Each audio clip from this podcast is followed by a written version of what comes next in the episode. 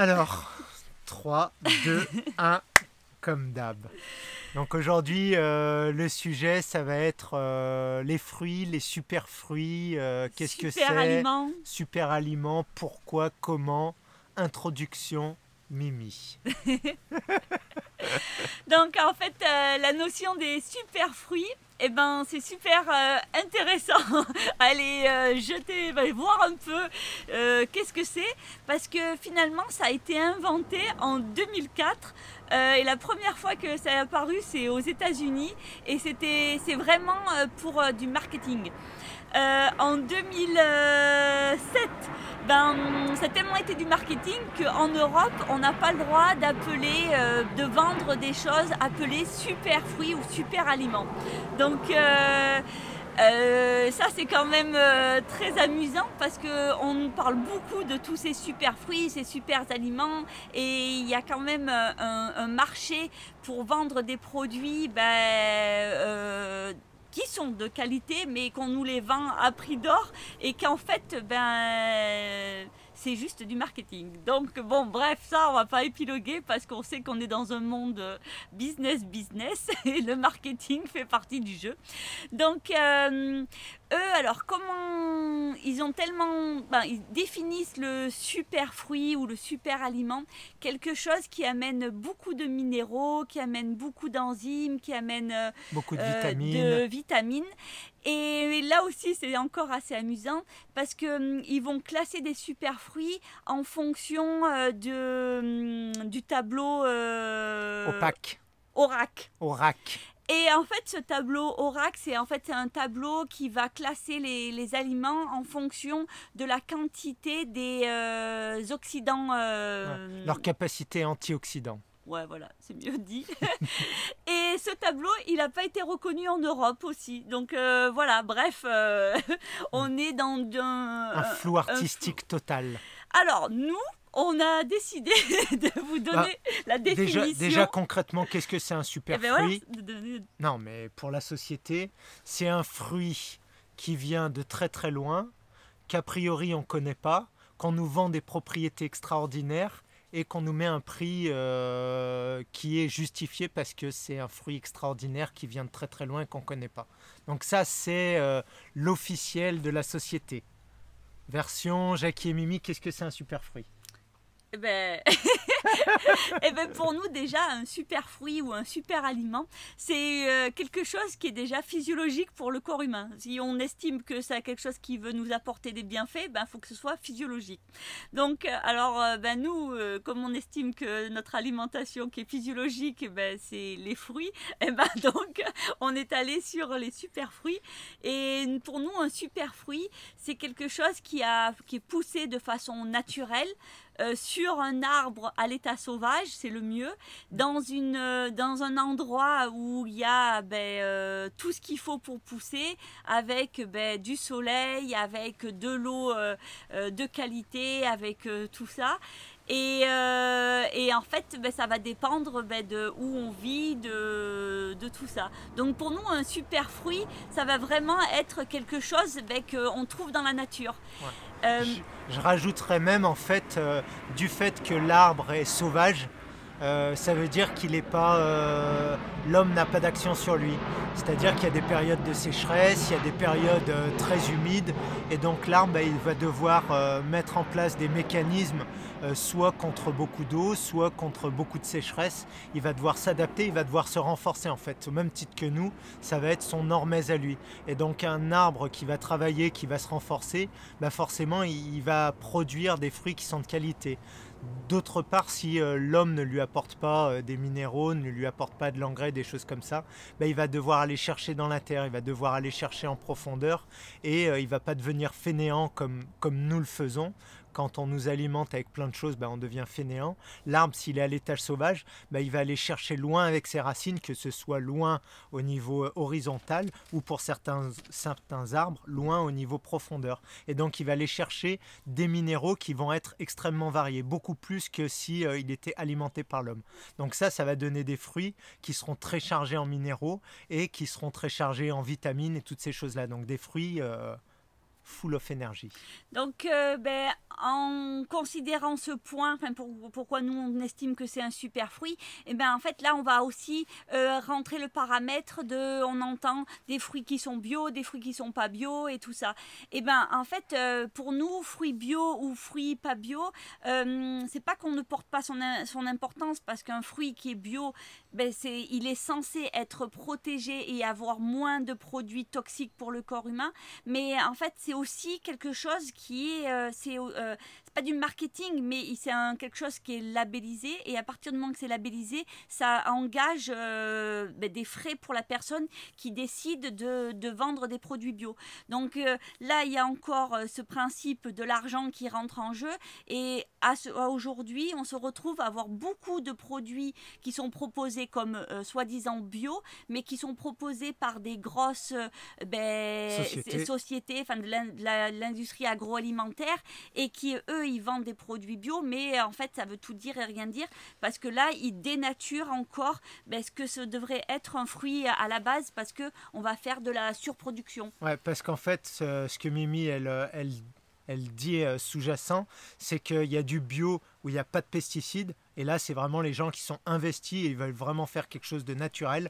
Donc c'est ça. Et il y a des gens qui vendent du bio pour faire euh, de l'argent. Et là, en fait, ils vont jouer sur les normes. Et ça ne veut pas dire qu'ils vont pas mettre de pesticides. Ça veut dire qu'ils vont pas dépasser les normes de, de, pesticides. Donc ça veut dire que ce sera des produits bio, mais avec un faible taux de pesticides. Donc ça ne veut pas dire qu'il n'y en a pas. Donc ça c'est euh, extrêmement important. Et il y a un troisième euh, euh, cas, c'est qu'il y a des personnes qui vendent des produits qui ne sont pas bio, mais qui sont de superbe qualité. Donc c'est pour ça que nous, on va pas forcément chercher le produit bio, on va chercher les produits qui sont de qualité. Et donc quand on veut trouver un produit de qualité, eh ben on revient à toujours la même histoire, c'est trouver ces fruits autour de, de soi et de, de, de savoir de d'où ils viennent. Donc le plus intéressant, ben, bien sûr, c'est de produire ses propres fruits. Mais si on n'a pas la, la, surface ou les capacités à produire ses fruits, ben, on se rapproche de personnes qu'on on sait vraiment comment elles produisent ses fruits. Une chose hyper importante, bio, pas bio, peu importe, euh, un fruit de qualité, c'est un fruit qui est mûr. Et euh, bah, tout le monde le sait, euh, on a tous acheté dans peu importe le magasin des fruits qui sont pas mûrs. Et il y en a qui vont pas mûrir. Donc ça veut dire que ça c'est aussi un, gage de, qualité. C'est-à-dire que si vous mangez des fruits, euh, je vais dire un nom, le guanabana qui se vend comme le fruit anti-cancer, s'il n'est pas mûr, il sert à rien. C'est-à-dire qu'on a beau le vendre comme un super fruit, il n'aura pas toutes ses qualités, il n'aura pas eu le temps de mûrir, il n'aura pas tout développé, donc le fruit ne sera pas intéressant. Donc ça c'est vraiment, euh, nous pour nous, un super fruit.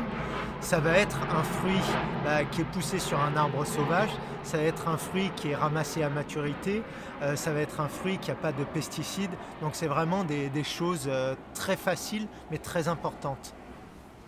Euh, concernant après euh, pour euh, la, qualité des fruits, il y a aussi quelque chose qui rentre en jeu et que ça, ben, on n'en entend pas vraiment parler. Quand on arrive dans l'alimentation vivante, on commence à, à entendre un peu ce point-là, mais c'est l'énergie vitale.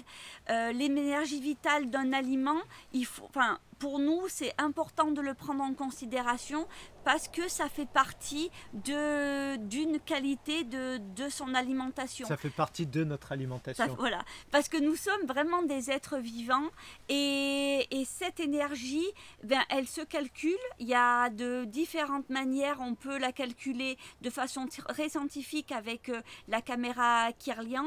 Après, euh, euh, je ne dis pas du tout que c'est pas scientifique, mais on peut la calculer de façon différente, mais bon, selon d'où on vient, il y a des croyances ou pas. Donc on peut la faire au pendule. Il y a, il y a plein de moyens mm. pour calculer euh, cette, euh, cette énergie. Mais cette énergie, elle existe pour de vrai.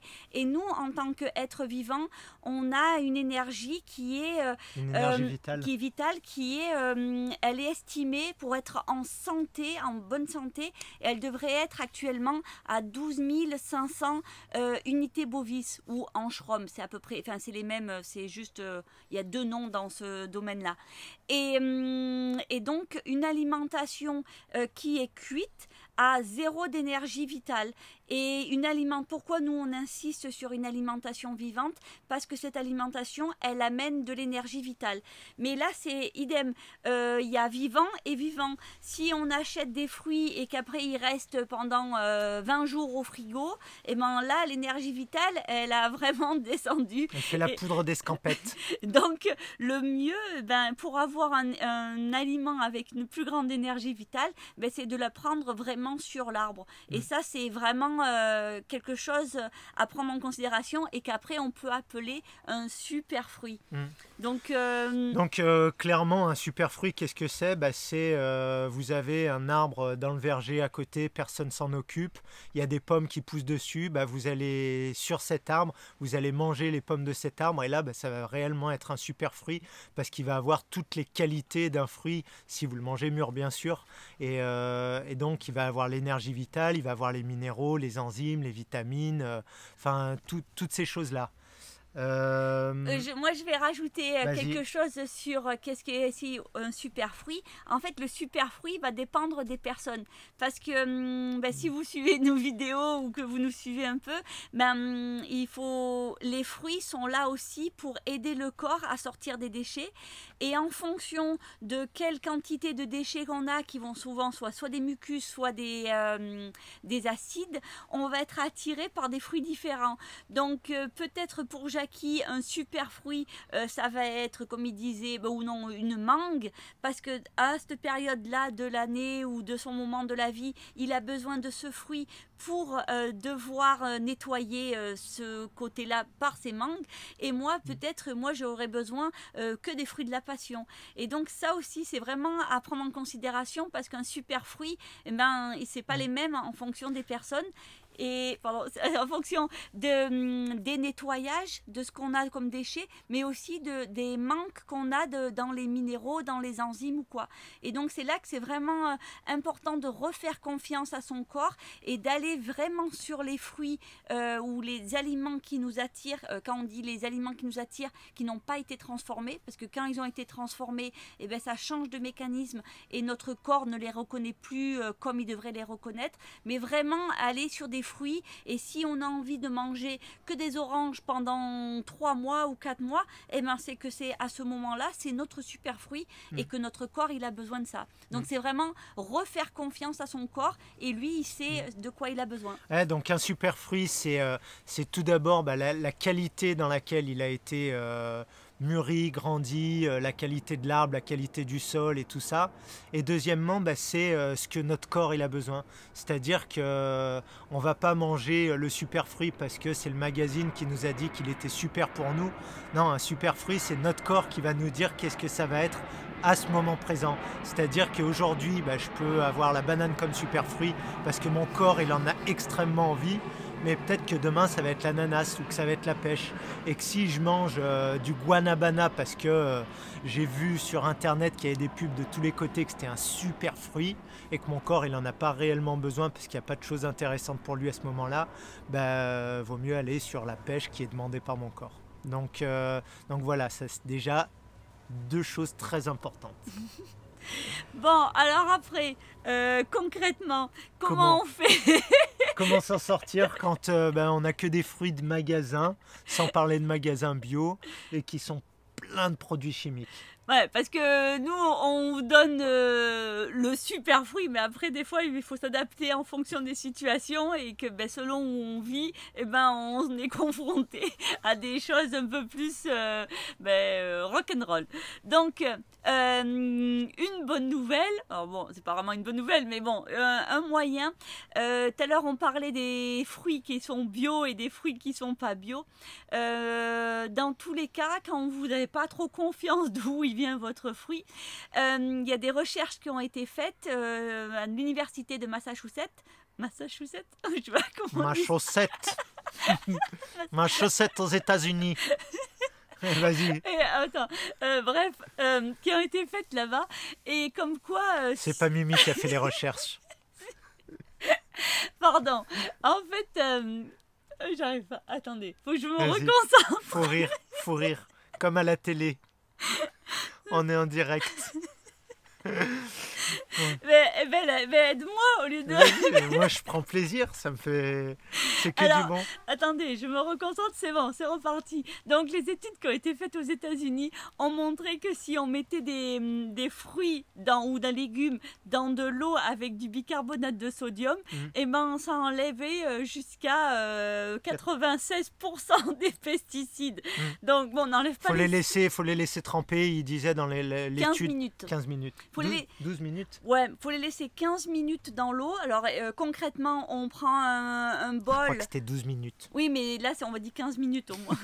Donc, allez, on prend un bol et on met 2 à 3 cuillères à soupe de bicarbonate de sodium. Et on met nos fruits ou nos légumes, on les laisse pendant 15 minutes et après, on les brosse. En fait, pourquoi le bicarbonate de sodium? C'est parce que hum, il étude qui est là, c'est vraiment intéressant ce que je vais dire, c'est que les pesticides, les pesticides, eh ben, ils sont, hum, euh, ils vont changer de forme, ils vont être euh, euh, perturbés quand ils sont dans un pH alcalin. Et donc le bicarbonate de sodium, c'est un pH alcalin.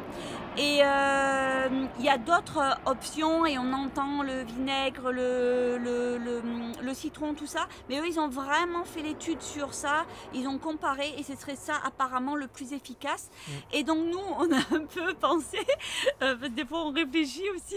Euh, en, fait, euh, bon, on adore l'eau de mer et c'est super amusant parce que l'eau de mer, elle a un pH de, de 8, mm. et donc elle a un pH alcalin et le bicarbonate de sodium, il a un pH aussi de 8. Donc voilà. Mm. Donc peut-être qu'on pourrait... Pour ceux qui habitent près de la mer, c'est facile de nettoyer les, les légumes des pesticides en les trempant dans l'eau de mer. Donc ça, ce serait... on n'a pas fait d'études encore. Surtout que l'eau de mer a un pouvoir antibactérien et euh, fongicide, donc euh, très très bien. Donc, euh, donc on fait ça et après on brosse ses légumes ou ses fruits et là déjà on sauve la mise. Mm. Bon après si vraiment on n'a pas confiance, on peut encore éplucher. Mais bon là déjà c'est quand même des études sérieuses qui ont été faites. Mm. Vas-y, d'autres idées bah, Après une fois qu'on a nettoyé un petit peu tout le côté pesticides des fruits et légumes, bah, on peut leur redonner de l'énergie parce que bah, selon où on les a achetés, ils ont été entre guillemets transportés avec pas trop de conscience, ils ont été stockés dans des frigos, enfin voilà, toutes sortes de choses comme ça.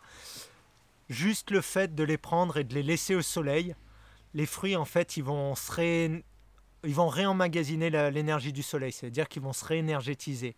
Donc ça c'est vraiment super intéressant parce que ça permet de voir que d'un fruit ou d'un légume qui est bof bof, ben on va pouvoir lui donner euh, plus d'énergie juste en le laissant euh, au soleil. Mm. Euh... Je sentais qu'elle allait rigoler. en fait, j'étais vraiment concentrée. Aujourd'hui, je suis... Elle a trop travaillé. Non, je suis pas, je suis pas allée courir, c'est pour ça. J'ai plein d'énergie. Euh, concernant euh, les fruits au soleil, voilà, ça y est, l'idée est revenue. Euh, c'est, il y a des fruits qui, ça c'est super intéressant aussi à savoir. Il y a des fruits qui mûrissent tout seuls, enfin qui mûrissent après avoir été récoltés, et il y a mhm. des fruits qui ne mûrissent pas. Donc ça, c'est s'appelle des fruits. Les fruits climactériques, c'est les fruits qui vont mûrir après être ramassés. Et les non climactériques, bah forcément, euh, si tu les ramasses, ils vont pas mûrir derrière. Donc euh, ça, euh, alors on vous le dit pas pour ce soir, mais on a vraiment envie de vous mettre le tableau des fruits qui sont qui mûrissent et ceux qui ne mûrissent pas, mm. parce que ça, ça peut être une bonne astuce quand on habite loin. Alors bien sûr, on a dit tout à l'heure que fallait le meilleur fruit, c'est quand on le ramasse mûr et qu'on le mange, mm. mais ça peut être une option quand on habite dans des régions qui mm. sont moins friendly pour les fruits en hiver. Ben on peut acheter des fruits et les laisser mûrir tranquillement à la cave. par exemple, la mangue, la banane, euh, le melon, c'est des fruits qui vont, qui vont mûrir après, même s'ils ont été ramassés pas mûrs. Après, il y a une, euh, euh, quand je dis pas mûr, une banane, si on la ramasse verte verte au commencement, bah oui, elle va pas mûrir non plus et elle va pas être terrible. Donc ça, c'est toujours, c'est l'éthique du, on va dire, du, producteur.